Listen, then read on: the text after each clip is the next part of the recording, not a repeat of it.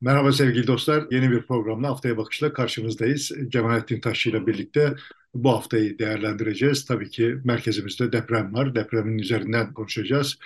Genelde bu tür depremlerin yeni bir başlangıç için önemli fırsatları da içerdiği, yeni bir dönemi başlattığı hep söylenir.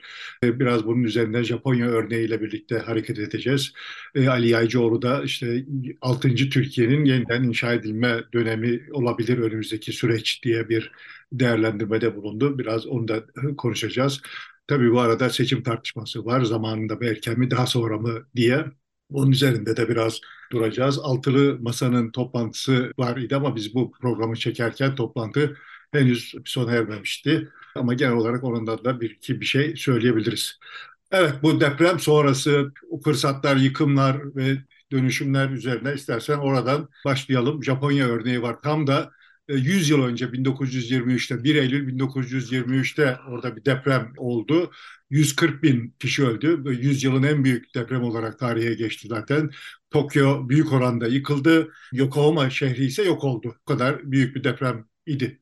Evet birçok kişi işte onun Lisbon depreminin Avrupa'da aydınlanmayı tetiklediği ve işte Tokyo depreminin de Japonya'nın sosyolojik, siyasi ve işte deprem yönetimi anlayışını vesaireyi değiştiren milatlar olduğu söylenip duruyor. E şimdi yani Lisbon depremini daha önce başka vesilelerle konuşmuştuk. Gerçekten de bir bilinç kırılmasına yol açtı Avrupa'da genel kabul. Yani biz de işte hani orada konuşurken de galiba demiştik ki yani evet sonuçta birileri çok etkilendi. Yani Voltaire çok etkilendi, işte Leibniz çok etkilendi filan yani ama sonuçta toplumda o anlamda ciddi bir kırılmaya yol açtığını söylemek Portekizler ve Lizbonlar için, Lizbon'dan geriye kalmış olanlar için söylemek çok bence çok afaki. Ama ne olmuş oldu? Onun artçı dalgalarıyla yani e, o dönemin en ciddi e, emperyal güçlerinden birisi olan Portekiz sahneden silindi vesaire. Bir çok ciddi dünya tarihini değiştirecek şeyler orada tetiklenmiş oldu. Japonya'daki deprem işte yine milat olarak çok e, konuşuluyor. Yani Japonya'daki depremden sonra aşırı yabancı düşmanlığı, aşırı milliyetçilik ve otoriteryen eğilimler Japonya'da iyi kötü var olan liberal, daha demokratik eğilimleri o dönem için e, çok ileri sayılabilecek eğilimleri bastırdı ve işte Japonya sonuçta kendisini İkinci Dünya Savaşı'na ve işte o nükleer saldırıya götürecek olan absürt kulvara girdi. Evet. Yani, Aslında o Birinci Dünya Savaşı sonrası savaşı girmeden galip çıkmıştı İngilizlerle kurduğu ittifak sonucu ve dolayısıyla hem bir modernleşme hem batılılaşma hem sanayileşme o dönemin sanayileşmesi anlamında hızlı adımlar atıldığı söyleniyor. Deprem bunun üzerine geliyor ama depremden 6 gün önce de başbakan e, vefat ediyor. Tam da böyle bir iktidar boşluğuna da denk geliyor deprem. Evet sonuçta Japonya aslında Birinci Dünya Savaşı'ndan önce de ciddi bir sanayileşme hamlesi yani Meiji aydınlanmasını e, mütakip ciddi bir batılılaşma diye adlandırabileceğimiz kendisini yeniden ve başka türlü inşa etme iradesini sergilemiş idi. 1904'te Rus-Japon savaşında Japonlar Rusları yendiği zaman Avrupa'da nispi olarak bir Avrupalı güç sayılan Rusya ve işte batılılaşmaya çalışıyor olan, modernleşmeye çalışıyor olan Rusya, Japonya karşısında yenildiği zaman Avrupa'da ciddi bir şok. Yani Avrupa'nın düşünen çevrelerinde ciddi bir şoka yol açmıştı. Yani ilk defa doğulu bir gücün batılı bir gücü savaşta yendiği bir e, hadiseydi o. Öyle kodlanmıştı. Çünkü evet Japonya doğulu bir güçtü ve ama modernleşme yolunda daha o tarihlerde ciddi bir mesafe kat etmeye başlamıştı. Batı Batı dediğimiz yani Batı Avrupa'nın da bu tür bir şeyin sonuç alıcı olabileceğini ilk gördüğü örnek oydu. Ta 1904'te görmüştü yani bunu. Sonrasında Japonya evet dediğin gibi yani Birinci Dünya Savaşı'na da girmedi ve böyle yukarıdan aşağıya bizimki gibi modernleşmeci, sanayileşmeci ama işte nispeten daha demokratik diyebileceğimiz o dönemin şartları itibariyle bakıldığında daha demokratik. Çünkü hani o dönemin şartlarında İngiltere'de bugünkü kadar demokratik değildi yani. Daha demokratik diyebileceğimiz liberal bir yolda ilerliyor idi ama o deprem Japonya'da bu damarı kesintiye uğrattı. Ve işte oradan sonra da çok ciddi felaketlere, Japonya açısından çok ciddi felaketlere yol açılacak rotaya girdi. O rotada ancak İkinci Dünya Savaşı'nda tarumar olduğu zaman tekrar çıkabildi. bir daha da işte oradan beri de tırnak içinde kendisine işte liberal demokrat parti diyen partinin iktidarda kaldığı bir bir şey yani işte yabancı düşmanlığının, otoriterliğin vesaire falan dehşet verici şekilde hatırlandığı bir toplum yani netice itibariyle. Ve ama belki o dönem o aşırı grup e, iş başında olmamış olsaydı İkinci Dünya Savaşı'na da girmeyebilirdi Japonya bu şekilde.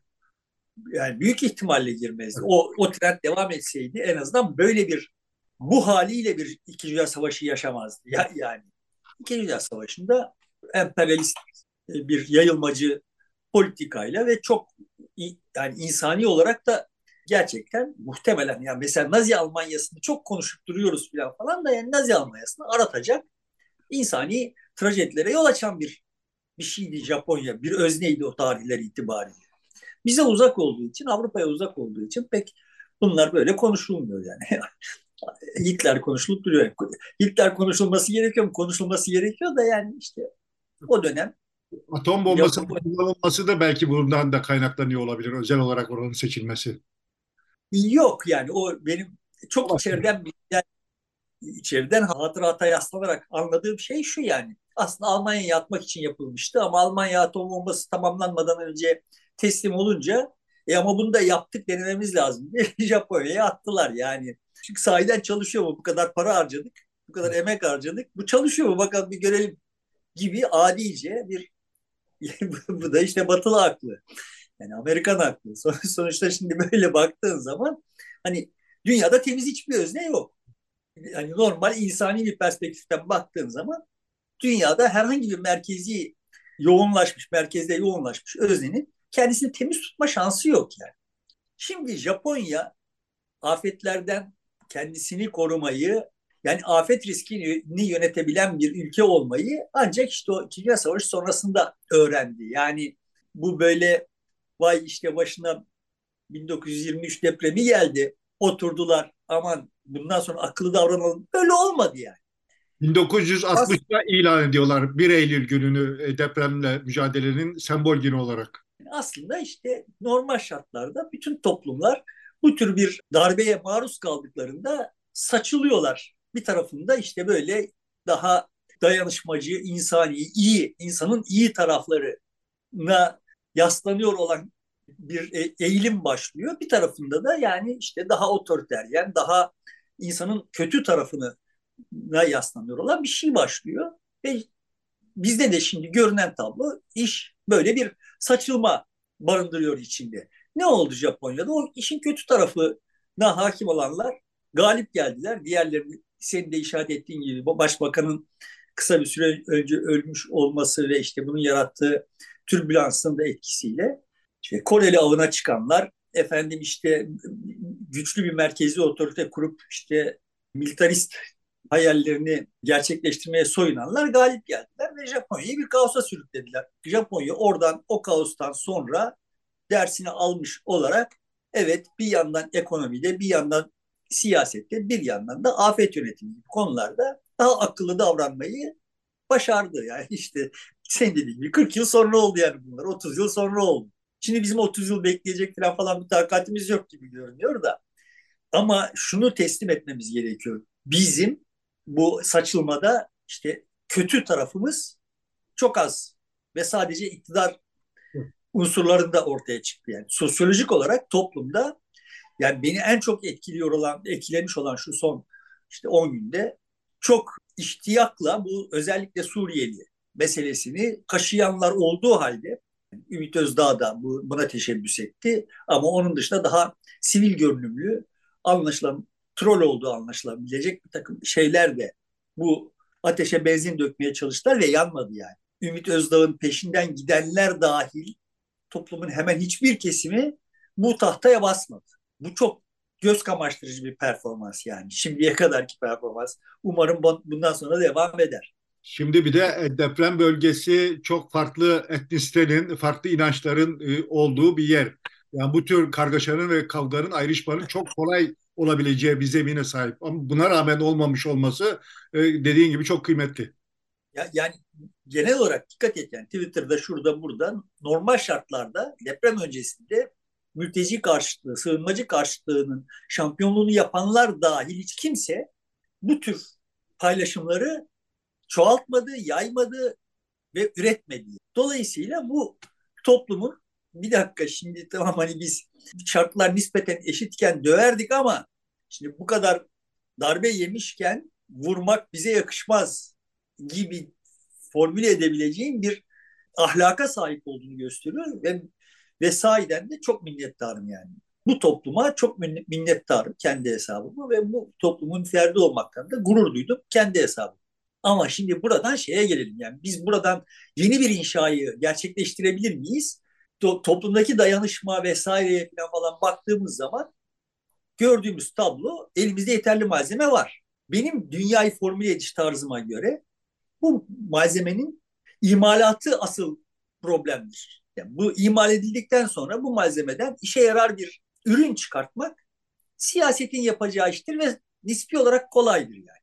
Yani çünkü işte birisi yapmasa bir başkası, bir başka siyasi burada kendisinin menfaati olduğunu görür. Yani to- toplumun bu malzemesinden işe yarar bir şey yaptığı zaman kendisinin bir daha sırtının yere gelmeyeceğini siyasi olarak görür, hamle yapar ve bu işi gerçekleştirir diye bakıyorum.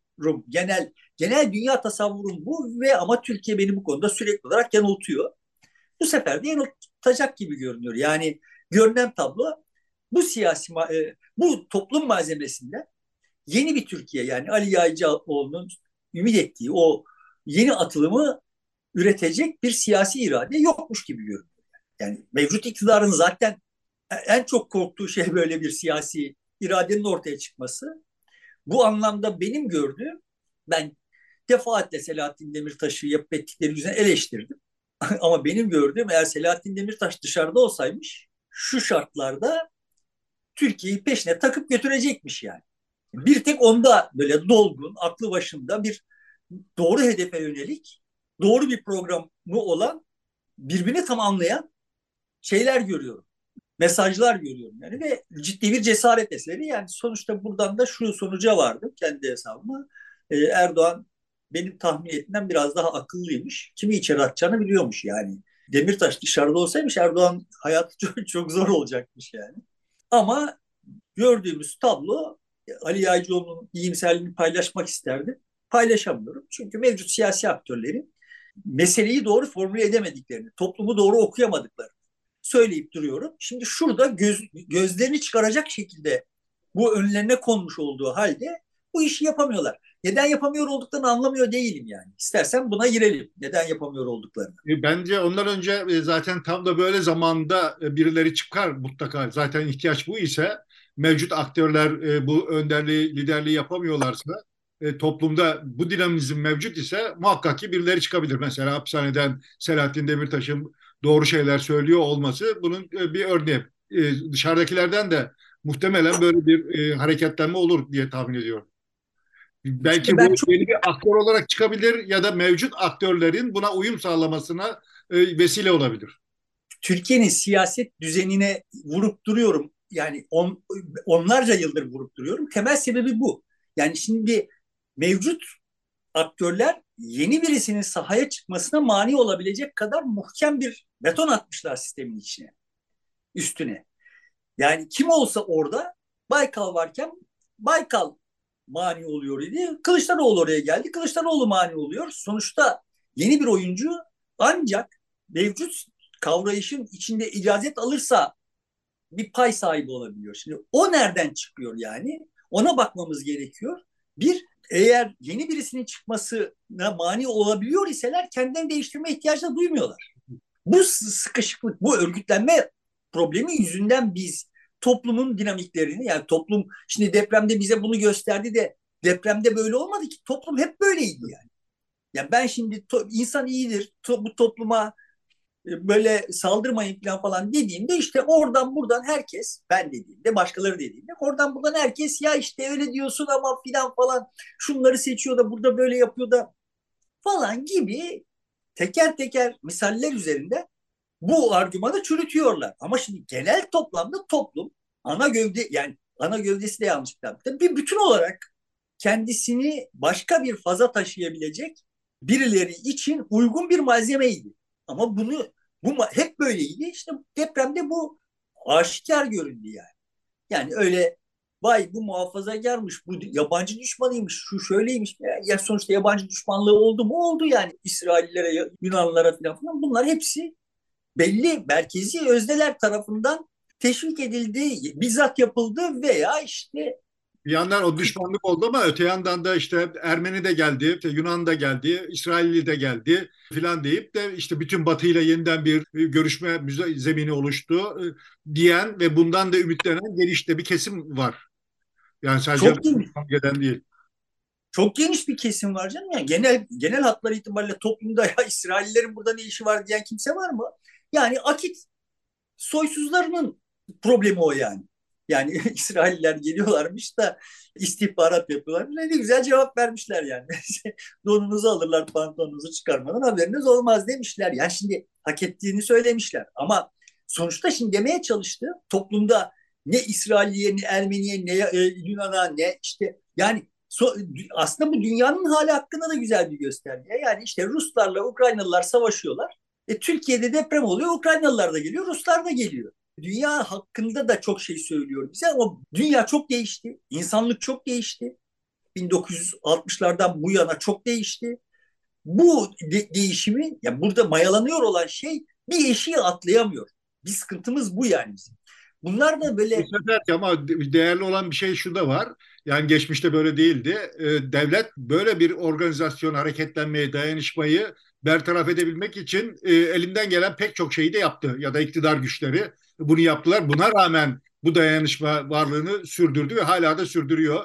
E, dağılmak yerine e, kendisiyle mücadele edenin ne kadar çaresiz kaldığını gösterdi herkese.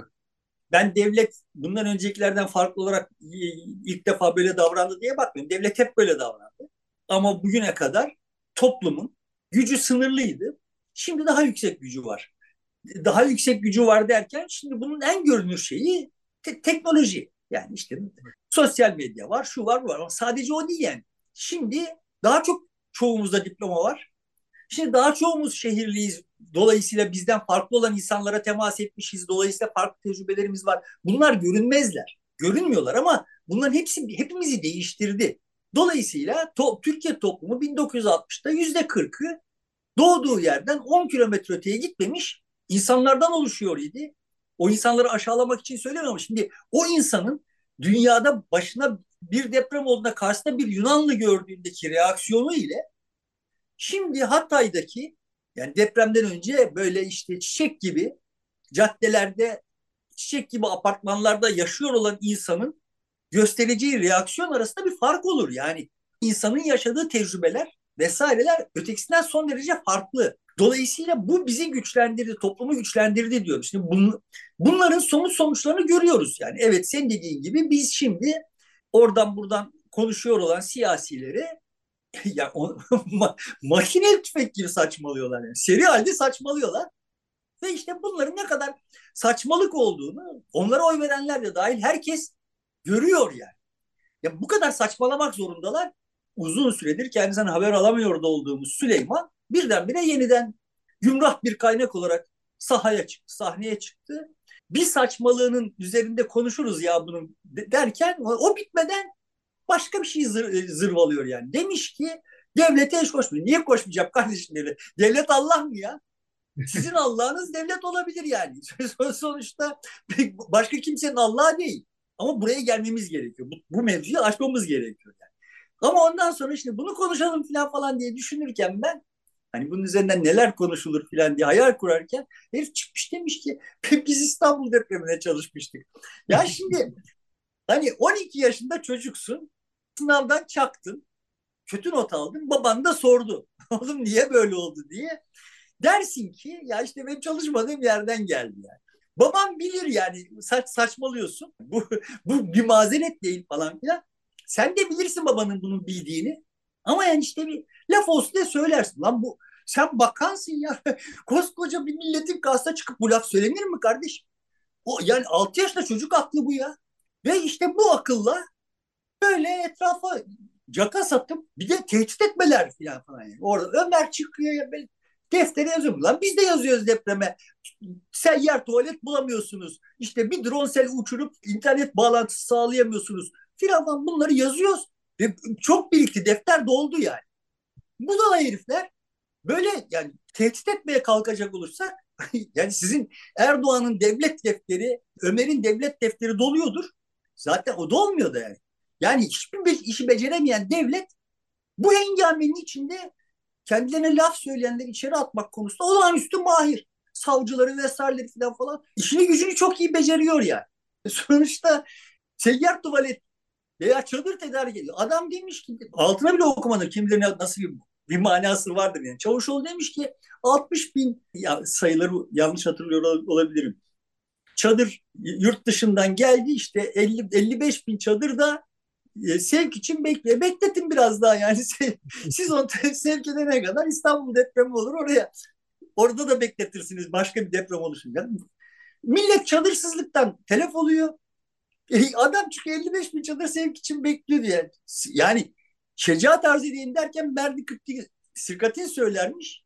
Gençler için açıklayayım yani. E, marifetini anlatmaya çalışırken Çingene hırsızlığı anlatırmış. Bunlarınki de o hesap yani. Tamam şimdi 55 bin çadır varmış yani orada bekliyormuş tedariye.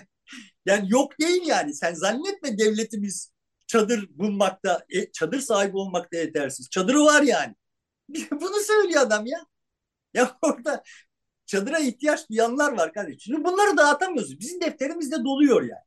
Göreceğiz bakalım kimin defteri. Yani ben hani bir meydan okuma değil. Bilmiyorum da sonuçta bu kısa vadede yani Japonya'daki örnek o yüzden mühim.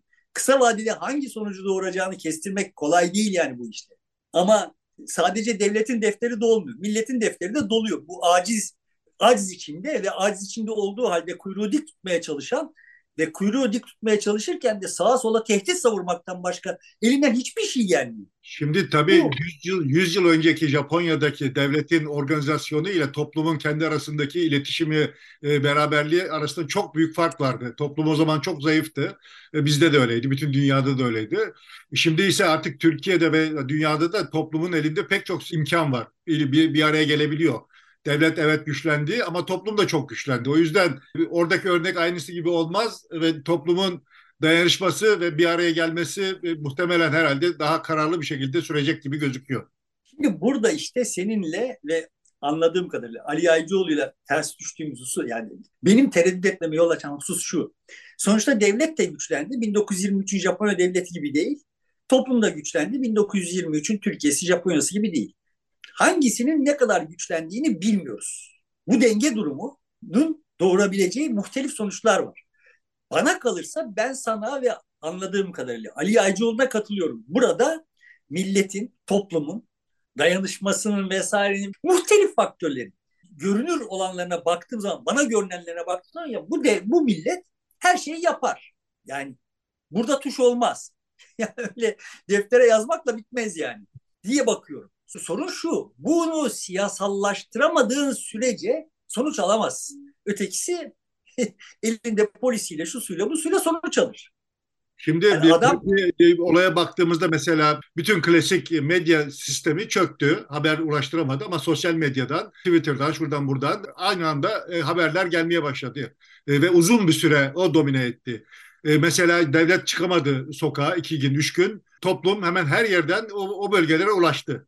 Yani burada sahada yendi. De ama dediğin gibi bundan sonra bunun e, organize edip bir e, siyasal aktöre dönüşmesi, eyleme dönüşmesi gerçekten mümkün olabilir mi? Bu evet bakılması gereken bir nokta. İşte orada normal herhangi bir siyasi mekanizma buradan kendi siyasi yani eğer mevcut siyasi aktörler bu toplumun hak ettiğini vermezlerse yeni siyasi aktörler çıkar. Normal olarak. Şimdi bizde bu, bu yollar tıkalı. 1983'ten beri tıkalı. 82 anayasasıyla birlikte tıkanmış. Yani ben o yüzden evren ve şürekasına başka diğer bütün her şeyi saklı kalmak kaydıyla sırf bu yüzden şiddetle muhalefet ettim. O mercimek kadar akıllarıyla, asker akıllarıyla bir to- toplum dizayn ettiler ve bu toplumu dizayn etmek için siyaset dizayn ettiler. Ve o siyasetin içinden çıkamadık biz. Çıkamadık birbirine çok zıt bir yığın siyasi aktör geldi. Yani bir yıl farklı ideolojiden Siyasi aktör geldi, ipler eline geçti. O anayasanın her yerini delik deştiler. Buna dokunmadılar. Çünkü işlerine geliyor.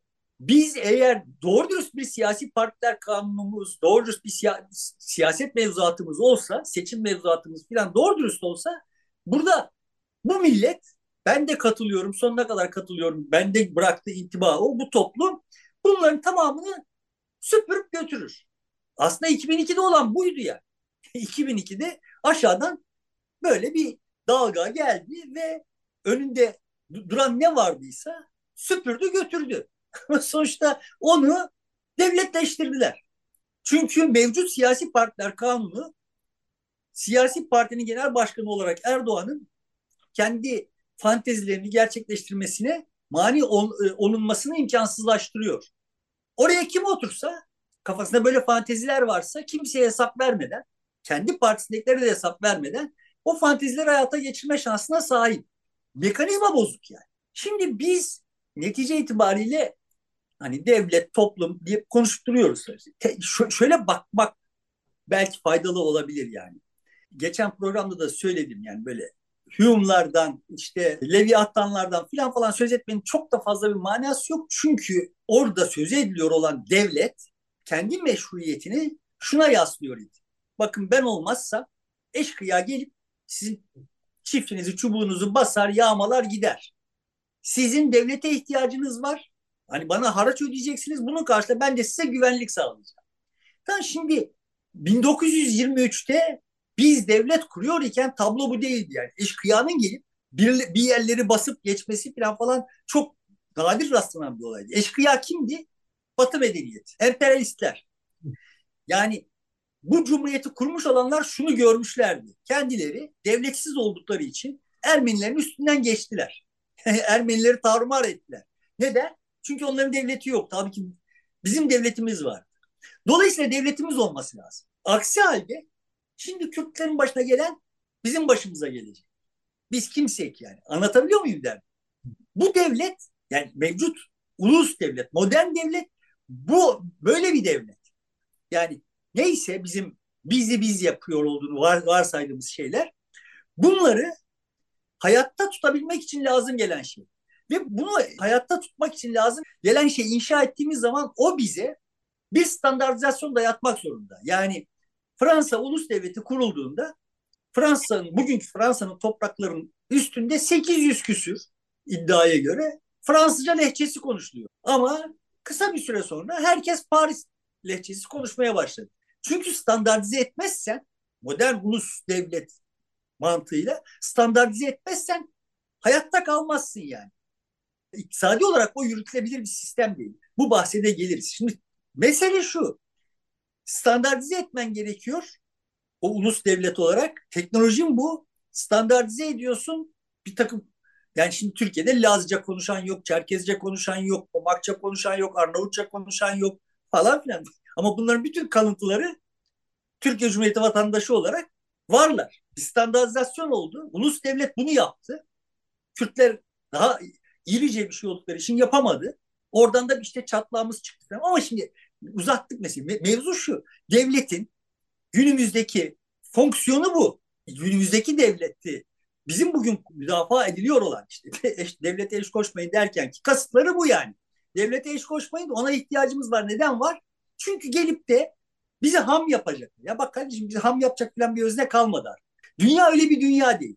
Yani bizi ham yapacak olanlar zaten devlet aracılığıyla ham yapıyorlar. Yani Amerikalılar Kargil'i Türkiye'ye devlet aracılığıyla icazet alıp da kazıklıyorlar. Ve artık emperyalizm de bu yani. Yani Amerikalılar tanklarıyla, toplarıyla, uçak gemileriyle falan falan gelip de bizi işgal etmeyecekler. İşte böyle salak salak lafları etmek zorunda kalıyorlar. Çünkü o korkuyu deşmezlerse devlette eş koşacağız biz. Tamam mı? Farkındalar. Halbuki zaten operasyonu yapan devlet. Yani bizi kurda kuşa yem ediyor olan devlet yani şimdi. Çünkü kendisi yem olmuş. Dolayısıyla şimdi insanlık olarak bizim buradan ekstra bir çıkış yani bu ulus devlet alternatif bir çıkış bulmamız gerekiyor.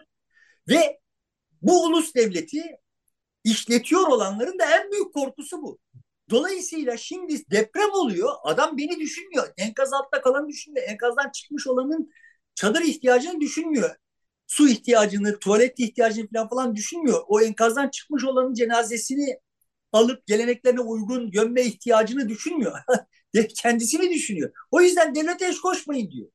Bunu çok somut görüyoruz yani. Ve gördüğümüz tablo ne? Toplum bana neler sizin devletinizden enkazın altındakini kurtarın. Suriyeli de olsa kurtarın. Kürt de olsa kurtarın. Türk de olsa kurtarın. Arap da olsa kurtarın. Ve kurtardık, kurtardığınızda çadır verin. Ya da verin değil. Ben vereceğim. Yani ben kurtaracağım. Ben vereceğim diye uğraşıyor. Şimdi toplumla devletin arasındaki makas bu halde ve o yüzden de bize ısrarlı bir biçimde devlet propagandası yapılıyor. Devlet nerede dediğin zaman tüyleri diken diken oluyor. Çünkü yumuşak karınları orası. Neden muhalefetten ümidim yok? Çünkü zaten muhalefet dediğin yani birisi devleti kurmuş parti. Ötekisi de devlete söz kondurmamak konusunda en kararlı olan işte devlet ana. Devlet abla. Kardeşim yani devletin mevcudiyeti, soyut şey falan falan bizi ilgilendirmiyor. Tapın yine devletinize yani. Eş koşulmasa da çok şiddet reaksiyon gösterin. Ama devleti çalıştırın. Çalışmıyor olan devletin çalışmıyor olmasını söyle, söyleyemeyecek öznelerin elindeyiz biz. Şimdi biz bu programı yaparken toplantılar çıkınca böyle çok şiddet şiddet açıklamalar da yapabilirler ama ben eminim ki eğer yanılırsam da çok sevineceğim ki devleti korumaktan hiç şey yapmayacaklar.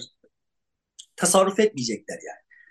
Devlet konseptinin değişmesi gerekiyor. Ben yani her halükarda yine de bir, bir devlete yani bir örgütlenmeye falan ihtiyaç olduğunu görüyorum. Ama bak şimdi güncel üzerinden bir misalle basitleştirmek için yani olayı şöyle tartışalım. Deprem olmuş. Orada insanlar aç ve bu aç insanlara gıda yardım yapılması gerekiyor. Ne yapıyoruz? İşte gidiyoruz manavdan, şuradan buradan işte ne topluyorsak topluyoruz, ambalajlıyoruz, yolluyoruz. Ne lazım? İşte çadır lazım, işte yolluyoruz. Şu lazım, yolluyoruz. Bunlar bir yerlerde toplanıyorlar ve işte ihtiyaç sahiplerine dağıtılacaklar. Bunları organize etmek için devlete ihtiyacımız var. Yani bizden toplayacak. Çünkü bizim kendi imkanlarımızla bir tır ayarlayıp içini işte bilmem mahalleli olarak doldurup gönderme şansımız 1930'da yoktu, 1940'da yoktu ya. Biz bu devleti kurduğumuz tarihlerde böyle bir şey yoktu. Değil mi? Bunlar zaten kıt kaynaklar. Ama 1999 depreminde gördük ki işlerin çalışmadığını gördüğü zaman, yani devletin bu işi organize edemediğini gördüğü zaman insanlar Ankara'dan, İstanbul'dan, Eskişehir'den, Bursa'dan kamyonetlerin arkasına erzak doldurup deprem bölgesine gittiler. Şimdi de aynı şeyi görüyoruz yani çok daha yardım yapanların yapanlara çok daha uzak bir coğrafya. Ağırlıklı olarak yardım, yani nüfusun ağırlıklı bölümü bu tarafta yaşadığı için söylüyorum. Çok daha uzak bir coğrafya olduğu halde ve üstelik de burada pekala çok da seçici de davranıldı. Yani mesela ben bilmiyor idim Maraş'la Trabzon bir biçimde birbirine kayıran şehirlermiş ve Maraş'a en yoğun yardım Trabzon'dan gitmiş. Yani şimdi böyle organik ilişkiler var. Bunlar yoktular. Ve bunları kaçınılmaz olarak yapması gerekiyor olan bir devlet var. Yani şimdi öyle bir ihtiyaç yok. Biz güçlendik. imkanlarımız arttı. 1940'ta kaç kişinin otomobili var? Öyle bir kaç kişinin minibüsü vardı. Şimdi öyle değil tablo. Dolayısıyla bu farkların sonucu olarak ortaya çıkmış farklı bir devlet ihtiyacı var. Batı'da bu farklılıklar devleti gerilete gerilete onu yani evrimleştirerek ağır reform denebilir bir hızla belli bir ölçüde değiştirdi. Bizde bu daha yavaş oldu ama her halükarda artık batıdaki devlette bizim devletimizde günün şartları için anakronik. Çağ dışı yani. Bir eşik atlanması gerekiyor ve bu eşiği at, atlayacakmış gibi görünüyor toplumlar ama orada böyle işte can siperhane kendisini müdafaa ediyor olan tabii olarak yani orada sen Amerika Birleşik Devletleri Başkanı seni yapsam Amerika Birleşik Devletleri Başkanlığı'nın tedavülden kalkmasına en başta sen direnç gösterirsin. Yani, yani oyunun tabiatı bu. Ay, bu bilek güreşi devam ediyor. Benim gördüğüm tablo bu. Burada da bu bilek güreşini şimdi şu misali şu, şuraya götürmek için. Şimdi sonuçta sen standart devlet şöyle bir şey yani ulus devletin normu şuydu. Kardeşim ben burada ne varsa yollarım. Çay var çayı yollarım. Sen çay değil de kahve istiyormuşsun yani bahtına küs. Ha bak şimdi kahve buldum. Kahveyi yolluyorum. Ama burada kahve içmek isteyenler vardı ona çay gitti. Burada çay içmek isteyenler vardı ona kahve gitti. Ulan bir de buna mı laf ediyorsunuz yani? Bulmuşsunuz çayı ya da kahveyi. Kesin ses. Şimdi biz 1980'lere 1990'lara böyle geldik. Evet. Dünya, Türkiye'de değil. Dünyada böyle geldik. Tamam yani. bulmuşsunuz lan şimdi. Bir otomobili bulmuşsunuz. Bunun bile kliması yok diye ne caz yapıyorsunuz yani. Genel tablo buydu. Çok yakın bir tarihe kadar genel tablo buydu. Şimdi 1970'ler için böyle çok laf ediliyor filan falan işte. Be, bencillikle. Kardeş bak 1970'ler dünya tarihine ilk defa bireyselleşme çağı.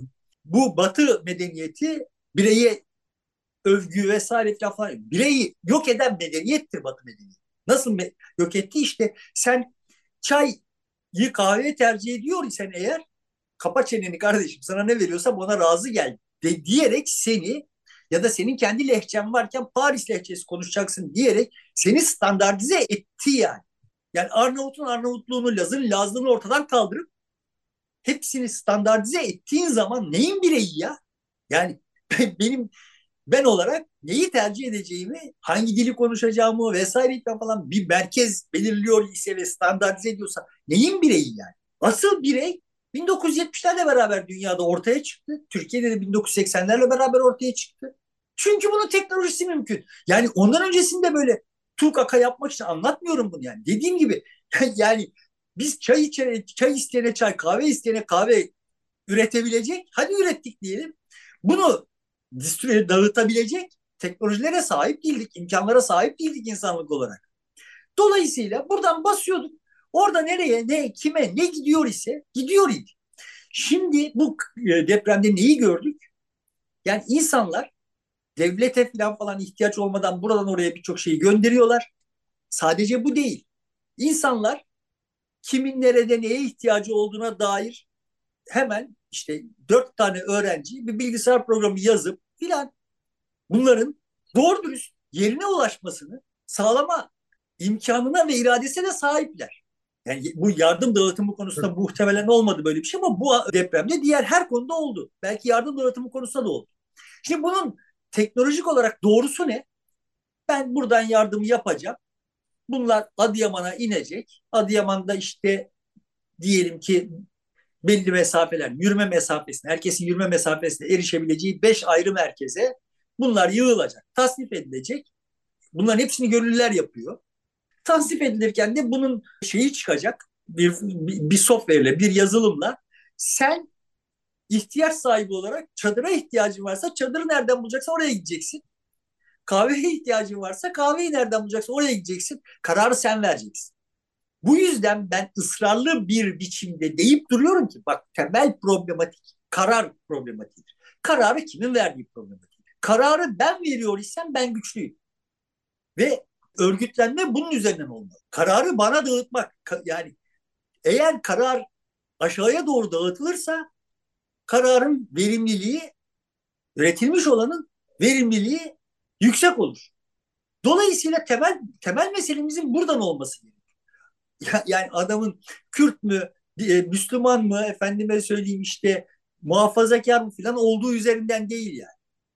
Kararı kim veriyor kardeşim? Kendi kararını kendisi verebildiği ölçüde insanlar. Bu sefer galiba tam da bu yarış yaşandı bir ölçüde. Devletin yerine mesela işte toplumun pek çok unsuru o kararı vermeye çalıştı. Verebildiği kadar, tam ne kadar verdi ayrı bir şey.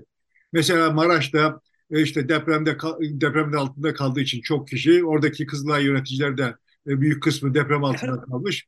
Gençler gidip e, Kızılay'daki üstlerine giyecekleri gömlekleri alıp biz Kızılay'ız deyip ortaya çıkmışlar. Ve onlar işte, işte futbol sahalarını, çim sahalar değil de oynanan oraları... Kızılay eşik Evet eşko şeyi ben yapmışlar ve gelenler de siz Kızılay'sınız size getirdik deyip bütün yardımları onlar vermişler ve oradan dağıtılmaya başlamış. Yani boşluğu doldurmaya gayret eden bir toplum var. Madem ki devlet organizasyonu burada yetmedi o zaman ben yapıyorum diyor. Bu Buna benzer örnekler var. Mesela iş makinesi gelmiyor. Gidiyor iş makinesine mazot buluyor ya da işte onun akaryakıtını buluyor. Ona operatör buluyor. Alıp getiriyor. Kendi enkazını kaldırmaya çalışıyor. Yani bu bencillik gibi duruyor ilk başta ama başkası organize etmeyince ve orada boş duruyor ise gidip birileri bunu örgütleyebiliyor. Bu da toplumun devletin yerine geçmeye çalıştığını. O yüzden işte eş koşmayın lafı e, çıkıyor. Demek ki toplum bunu yapmış. Evet toplum bunu yaptı, yapıyor ve yapabilir. Bu potansiyeli var ve çaresiz kaldığında da yap, bu potansiyelini gösterdi. Tekrar aynı noktaya geliyorum. Temel sorunumuz ne? Toplumun bunu yapmasına saygı duyup bunu teşvik edecek, destekleyecek, toplumun bu anlamda daha olağan günlerde de daha şart filan yani toplumun yanında duracak siyasetimiz yok. Yani ya, ya bunu ya şimdi ne demiş Süleyman? Benim şahsımın da diyemediği için işte bir şey demiş. Onu ikame edecek. En haz etmediğim parti adını da vermiyor. HDP'yi söylüyor yani. Şuraya çadır kuracağım dedi. Kur dedim. Yani, lütfetmiş yani. Ben sen kuramıyorsa adamı kurmasa mani olmanın mes- yani mantığı ne kardeş? Buradan şimdi demeye çalıştığı şey şu bak ben kuramadığım du- durumda buna katlandım. Ama kurabildiğim yerde katlanmam yani. Yani şimdi bütün muhalefet de dahil bütün siyasi aktörlerin tutumu bu. Yani bak kardeşim biz çaresiz kaldık, yetişemedik. O halde şimdi kendi başınızın çaresine bakın. Şimdi bu da göz yumalım. Halbuki ben diyorum ki yani şimdi deprem nedeniyle demediğimi beni izleyenler, bizi izleyenler biliyorlar. Sittin senedir diyorum ki bak kardeşim toplumda bu potansiyel. Böyle potansiyeller var. Bunu serbest bırakın. Önüne geçmeyin. Devletiniz sizin olsun yani. yani alın devletinizle tepe tepe oynayın yani. Ama devlet vatandaşa bu anlamda teşvik edici olsundan geçtim artık. Ya engelleyici olmasın. Biz kendi yaramızı sarabilecek potansiyele sahibiz. Ve bu niyete de sahibiz. Hevese de sahibiz. Biz iyiyiz. Kimimiz dindar, kimimiz dinsiz, kimimiz Kürt, kimimiz Alevi, kimimiz Türk, kimimiz Laz. Ama yani biz hepimiz iyiyiz yani. Ve hepimizin iyi olduğu burada görüldü. bizim bizi bölmeyin yani. Ya biz zaten farklıyız. Farklılıklarımızla bir şey bir mana taşıyoruz. Bir araya geldiğimiz zaman bir bütün oluşturuyoruz. Ve bu bütün anlamlı bir şey. Yani kendi koltuklarınızı koruyun tamam. Ama ya bizi bizi böyle paralize edip size ihtiyaç duyacak hale getirmeyin. Benim şimdi sittin senede söylediğim şey bu. Ve bana deniyor ki yani bana değilse yani, yani bunlar söylendiği zaman iyi. Orada devlet olmazsa olmaz. Ya kardeş devlet olmazsa olmayacak şeyler var. Ama devlet olmazsa olabilecek yani öğrenme. Devlet olmazsa olmaz. Niye olmasın? Oluyor. Yani hep biz öğreniyoruz. Yani devletin mevcut organizasyon biçimi yani Bunları yeniden düşünmemiz gerekiyor. Eğitim kurumunu yeniden düşünmek. Toplumla çatışması diye bir şey olmaz zaten. Toplumun ihtiyacını ve geldiği potansiyeline uygun yeni bir örgütlenme biçimini var edebilmesi lazım. Onunla uyumlu olacak. Ona karşı duracak değil. Bunu yapabilirse zaten e, yeni şekle e, o da uymuş olacak. İşte uymuyor. Yani sonuç öyle olması gerekiyor da öyle olmuyor yani. Çünkü inerşiyası var. Bir eylemsizliği var. Yani o da işte 200 yıldır kendi eylemsizliğiyle geliyor. Değişebildiği kadar değişti. Değişemediği yerleri değişmiyor. Şimdi en somut misali bunun okul kurumunu tartışamıyoruz. Yani dünyada okul kurumunu tartışmaya kalkan her ses ya bastırılarak ya yolundan saptırılarak bir biçimde sessizleştiriliyor. Çünkü devletin en önemli ideolojik aygıtı o. Çok böyle şık şıkıdım. Ya ben bunu eğitimle çalıştı, ilgili çalıştığım için uzunca bir süre defalarca yaşadım ya. Benim mercimek kadar aklı olan adam şunu biliyor yani. Benim bu yaptığım o yaptığım iş yani bilgisayar destekli eğitim o bir yol alabilirse eğer altına zemin kayacak. Şimdi bunu hissediyor. Hop diye dese benim altımda ezilecek çünkü yani onun düşünmediği şeyleri düşünmüşüm ben eğitim vesaire hakkında. Dolayısıyla böyle benim suyuma gidiyor gibi görünüp hani bunu Vener Jordan'ın hikayesini anlatmıştım yani. Benim suyuma gidiyor gibi görünüp böyle ki olayı ya yeterince ittifakı da topladığı zaman hop yine eski okulun mecrana akıtıyor. Şimdi biliyorum yani işin nereye gideceğini ama benim gücüm yok. Çünkü benim arkamda şey de yok. Yani to, o diplomanın peşine koştuğu için herkes ya niye diplomaya ihtiyacımız var falan falan dediğim zaman bana böyle uzaydan gelmiş baktıkları için Ama bütün bunları yeniden düşünmemiz gerekiyor biz. Yani bunlar böyle bir deprem oldu diye akşamdan sabaha değişecek şeyler değiller ama yani bak biz burada bu devlet denen kuruma hakkında zaten uzun süredir düşünüp duruyoruz. Bunu yeniden ve daha derinlikli olarak düşünmeye başlarsak birçok şey bununla beraber düşünülecek. Dolayısıyla zaten toplumun büyük çoğunluğu bir, e, bir yürüyüşe çıktı. Yeni bir yol alışa çıktı galiba. Büyük çoğunluğu da gençler olmak üzere. Ee, kararlı gibi gözüküyor bazı şeyleri değiştirmeye. Muhtemelen çatışa çatışa bu işler değişecek herhalde. Yani işte az çatışmayla, az kan dökülmesiyle, az acıyla ve daha kısa süre içinde bunlar olabilir mi acaba diye konuşuyoruz biz de. yani yoksa suyun nereye akıyor oldu az çok belli. Belli evet. Biraz istersen seçim meselesini e, tartışalım. Bülent Arınç çıkıp seçimin ertelenmesini e, savundu ve sonra da ısrar etti bunda. Ama hem e, CHP işte Kemal Kılıçdaroğlu çok net bir şekilde bu seçimin zamanında olacağını, ertelenmeyeceğini söyledi. AK Parti'nin şu anda yönetiminden de evet zamanında olsun seçim hatta mümkünse 14 Mayıs'ta da yapabiliriz gibi değerlendirmeler de yapılmaya başlandı. Bu seçim tartışmalarını böyle gidip gelmeyi bir nabız yoklaması olarak mı değerlendiriyorsun? Biraz öyle bakmıştık ilkinde. Ya da e, fırsat bulamadıkları için e, zamanında seçim yapmayı tercih etme noktasına geldiler mi? Ben daha bu meselenin daha çok su kaldırabileceğini düşünüyorum. Yani normal şartlarda AKP'nin normal taktiği bu. Yani bir laf ortaya atıyor birisi. Yo biz, biz söylemedik ki falan falan oluyor. Sonra o lafa bir başkası ekleniyor. Orada bir başkası bir şey ekliyor filan falan. Dolayısıyla biz zemin düzeltme işi yapılıyor. Mayın temizleme işi yapılıyor. Yani. Ve ben o yüzden de Bülent Arınç'ı mayın eşeğine benzetmiştim. Hala da öyle görünüyor bana. Şimdi benim söylediğimi okuduğu için falan falan olmadığını biliyorum da ama kendisi de olayın böyle yorumlanacağını idrak ettiği için yok vallahi billahi ben bu işi Erdoğan'la hiç konuşmadım falan falan demiş. Yani e, yemin ediyorsa konuşmamıştır. yani konuşması gerekmiyor ki. Erdoğan'a yakın birisi Bülent Arınç'a ya aslında falan, demiş olur. Yani Bülent Arınç'ın kendisinin bir iradesi varmış gibi bir numara yapmasının bir manası yok. Biz biliyoruz yani Bülent Arınç'ın ne mal olduğunu. Şimdiye kadar defaatle test ettik yani. Nerelerden göbeğinin bağlı olduğunu falan. Ya bilmediğimiz bir adam olur da bize bu geyikleri anlatır. Böyle çok bağımsız, çok bilmem işte falan falan gibi bir şeymiş gibi bize bir masal anlatıyor. Ve be, benim açımdan tehdit edici olan zaten oyunun Bülent Arınç üzerinden kurulmuş olması. Yani şimdi bunu AKP'nin içinden birisi yapmış olsa o zaman başka türlü yorumlayacağım yani. Adamlar iyice aptallaştılar falan şimdi ama burada bir akıl var yani. Bülent Arınç dışarıdan birisi yarın öbür gün tornistan edecekleri zaman hasar görmeden tornistan etmeleri için uygun Bülent Arınç'ın ismi. Eğer tornistan etmeyeceklerse Bülent Arınç'ın işte böyle ısrarı vesairesi falan falan işe yarar. Dolayısıyla şimdi çok doğru bir adam bulunmuş diye düşündüm. Hala öyle düşünüyorum.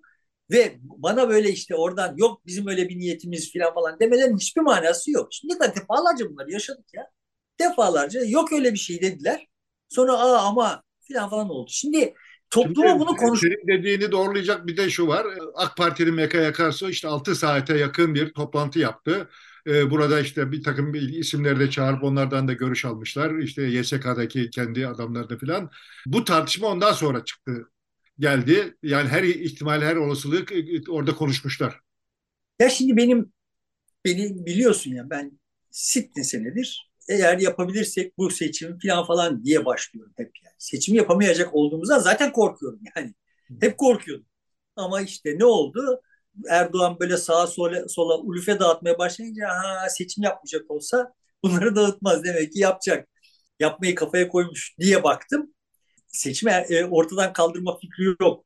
Ama şunu hep öyle düşündüm yani. Yani vay işte gücünü sandıktan alıyor.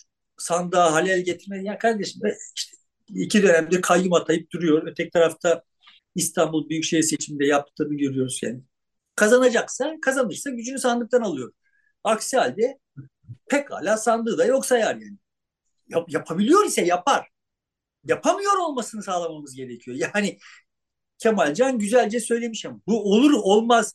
Yani Erdoğan istediğini yapar. Ya kardeşim Erdoğan tabii ki eğer sen barikatı kurmazsan o yapar. Yani yapmasına mani olmak işiniz sizin, bizim. yani biz üstümüze düşeni yapmıyorsak Erdoğan başarılı başardı diye Erdoğan'ı başarılı bulmanın manası yok ki biz yapamamışız yani. Oyun niye tek taraflı e, formüle ediliyor ben bilmiyorum yani. Süper Lig'de maçları anlatırken işte Fenerbahçe Kayseri Spor maçını anlatırken anlatan da yorumlayan da yani sahada sadece Fenerbahçe varmış gibi anlatır ve öyle yorumlar. Bunun alışkanlığı herhalde böyle. Yani Erdoğan var o o ne yapacak bakın be kardeşim o ne yapacak var mı? Onu istemediğin şeyi yaptırmayacaksın. Dolayısıyla şimdi bu seçimin yapılması, ertelenmemesi işinin muhalefetin bir performansına bağlı olduğunu düşündüm. Evet ilk anda ama şimdi orada da şu do, yani bütün meselelerde olduğu gibi mesele mesele doz meselesidir. Sen şimdi çıktın Kılıçdaroğlu olarak hop olmaz öyle şey seçim zamanında yapılacak dedin tamam. Karşıdan yani AKP cenahından hop ne diyorsun sen falan falan gibi şeyler geldi mi gelmedi. Tamam kapat mevzuyu. Kapat yani. Sen konuştukça normalleşiyor bu iş. Her üç cümlenin birinde seçim zamanında yapılacak dediğin zaman adamın ekmeğine yağ sürüyorsun. Yani sen yayıyorsun seçimin zamanında yapılmama ihtimali olduğu bilgisini bunun insanların zihninde normalleşmesini sen yapıyorsun. Niye söyledin cümlede bir ya? Bir kere söyledin.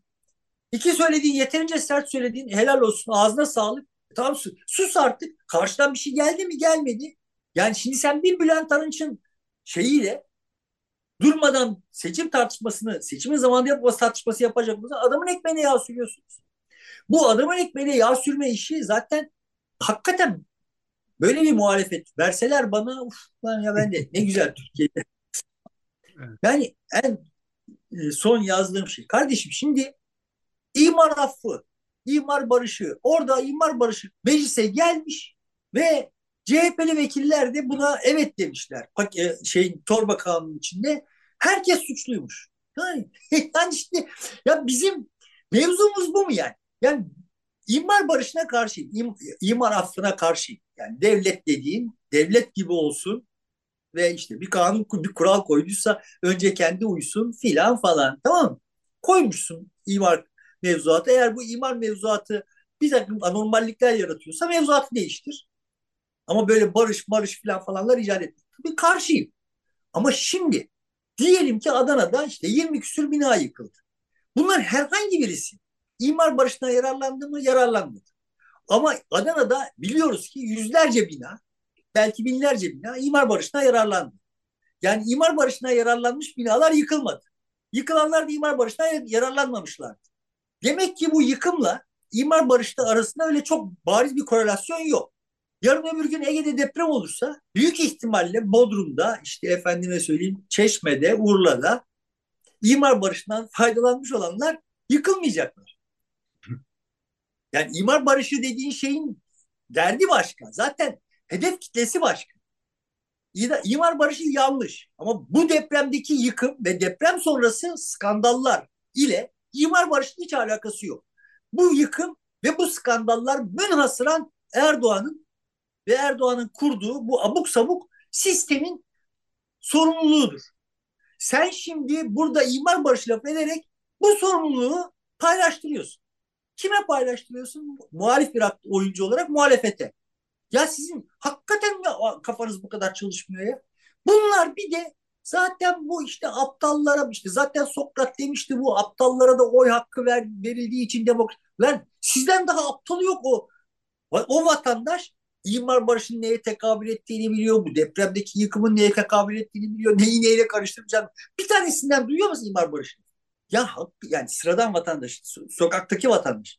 Ne kim gitmişse burada şeye çok bilmiş tuzu kuru yardıma oraya mikrofon uzatıldığında imar barışından laf ediyor arada. Orada konuşuyor olan yani anasını bacısını enkazın altında bırakmış debeleniyor olana sorduğundan bir tanesi imar barışı laf etmiyor. Biliyor yani bununla onunla alakası yok. Şimdi böyle bir muhalefetimiz var. Kamuoyu itibariyle de kendisi o, onun oyuncuları itibariyle de. Kardeşim bunları niye şimdi gündeme getiriyorsun? İmar barışı gündeme geleceği zaman vardır. Getirin tamam. Yani şimdi İstanbul'da deprem olsa yani Süleyman'ın çalıştığı yerden gelse İstanbul'da deprem olsa imar barışından faydalananlarla faydalanmayanların yıkım oranları çok mu fark edecek zaten? İmar barışından muhtemelen Zorlu Holding'in devasa binaları yararlandı. Çünkü işte orasına burasına bir şeyler eklemişler. O yıkılacak mı? İmar barışı varlıklının genel olarak, ağırlıklı olarak varlıklının mevzuat yüzünden işte kendince değerlendiremediği yerleri değerlendirdiği işler için çıkıyor kardeşim. Zaten de onlardan para toplandığı için çıkıyor. Parası olandan alıyor tabii. Alınıyor yani bu işler. Ve ama yani böyle absürt absürt şeyleri böyle yani düz akıl ya bunlar şimdi deprem oldu, yıkım oldu, işte devlet mevzuat koymuştu, o mevzuat delindiği için oldu falan böyle bunları bir araya getirdiğinde kendisini çok akıllı zanneden yani oradan işte atıyorum makine mühendisi diploması almış kendince bir alanda bir şeyleri iyi biliyor ama burada da böyle her şeyi o zincirleme akıl yürütmeyi tatbik edebileceğini zannediyor. Yani bir güruh var. Bunlar böyle işte dediğim gibi Sokrat'tan bir paylaşımla aptallar yüzünden yönetildiğimizden böyleyiz. Ulan sizin yüzünüzden biz böyleyiz. Çünkü siz de memleketi siz yönettiniz. Şimdi bir liyakat tartışması. Bak adamlar çok liyakat sahibiymiş. Yani 2020'de tatbikat yapmışlar. Nerede yapmışlar? Maraş'ta. Ne tahmin etmişler? 7,3 de deprem olacak. Yani neredeyse santimine kadar her şeyi doğru tahmin etmişler. Yıkılacak binaları bile tahmin etmişler. E yani, e yani demek ki çok yani bulundukları pozisyonda yapmaları gerekeni yapacak kadar her şeyi iyi biliyorlarmış. Sorun şu. Onlar işte o e, mektepli kafalarla masa başında oturduğunuz gibi olmuyor deprem olduğu zaman. Yani işte Süleyman'ın istediği sırayla olsa İstanbul'da deprem olsa diyecekti ki biz Maraş depremine çalışmıştık. İstanbul depremine çalışmamıştık diyecekti.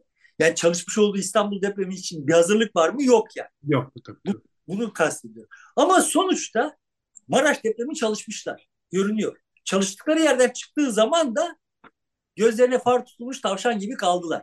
Kim olsa kalır. Bu mühendis kafayla devletimiz orada buna şöyle vaziyet edecek filan varsayımlarıyla buna hazırlık yapılabilir. Böyle hazırlık yapılabilir. Varsayımlarıyla bu mektepli kafayla. Baktığınız zaman kim olsa bu çapta bir depremde kala kalır. Ve kala kaldılar. Çünkü vatandaş yok işin içinde. Oyunun içinde vatandaş yok.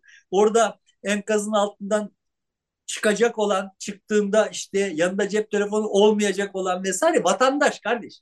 Vatandaşa da yaptıkları tatbikat tut, çök, bir şey falan falan yani.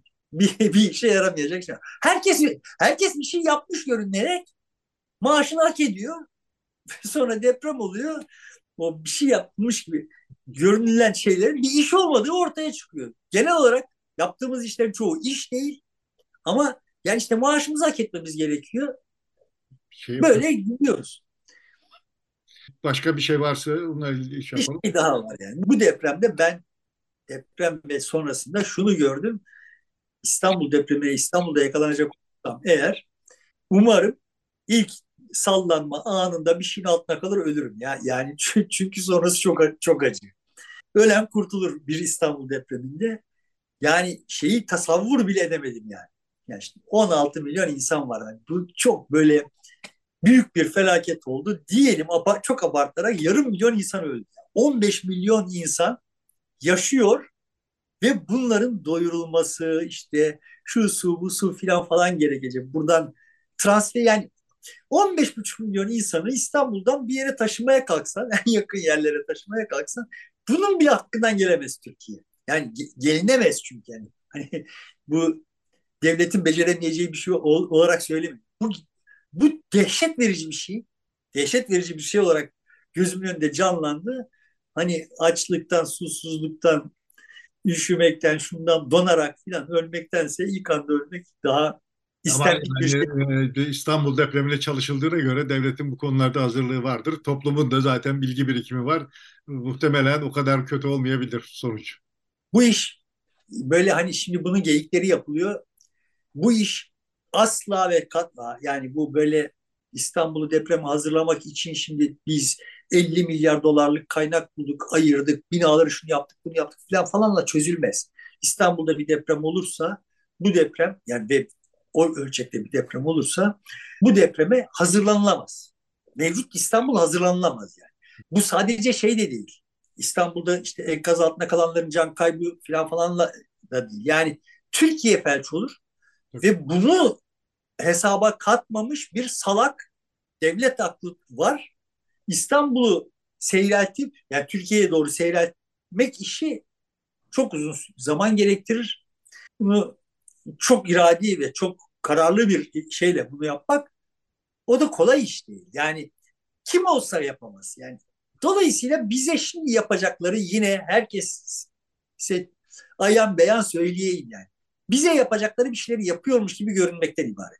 Şurada bina güçlendirecekler, burada bilmem şunu yapacaklar, burada toplanma alanı ilan edecekler falan falan. Çünkü ellerinden başka bir şey gelmez yani. Yani problemin büyüklüğüyle orantılı bir şey mümkün değil. Teorik olarak mümkün değil. Bu ancak dediğim gibi toplumu topluma mal edilebilirse onu da teknolojisini bilmiyorlar. Bunu yapmıyorlar yani. Peki o zaman burada bitiriyoruz bu hafta. Ee, çarşamba yeniden görüşmek üzere diyelim. Sevgili dostlar burada bitiriyoruz. Görüşmek üzere. Şimdilik hoşçakalın.